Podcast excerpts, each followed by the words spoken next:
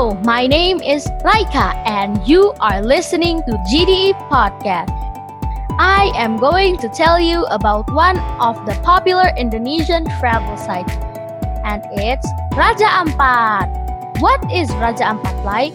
Hmm, stay tuned in this podcast.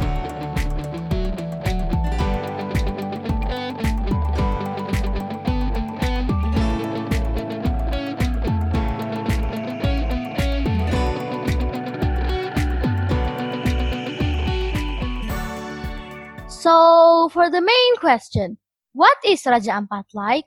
Raja Ampat is a small group of islands in West Papua, Indonesia. And it is a very beautiful place.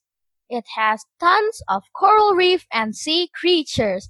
It has approximately one thousand five hundred islands. Raja Ampat means four kings in local language. What does it mean? Well, it's a story for another time. Raja Ampat is kinda remote island, so the easiest way to get there is to fly to Sorong Airport, and then you can take a ferry or a boat to Raja Ampat. There, you can do a lot of things. You can go swimming, diving, and many other activities. Don't worry about the accommodation. There are some resorts, shop, electricity, and of course, Wi-Fi.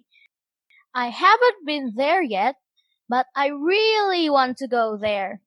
A friend of mine that has been there said that the best experience for him is diving and staying at the resorts. I want to do those too. I can't wait to go there. I hope the coronavirus will go soon. Okay, that's all for today's podcast. Thank you for listening. Stay happy, guys, and I will see you sometime. Bye!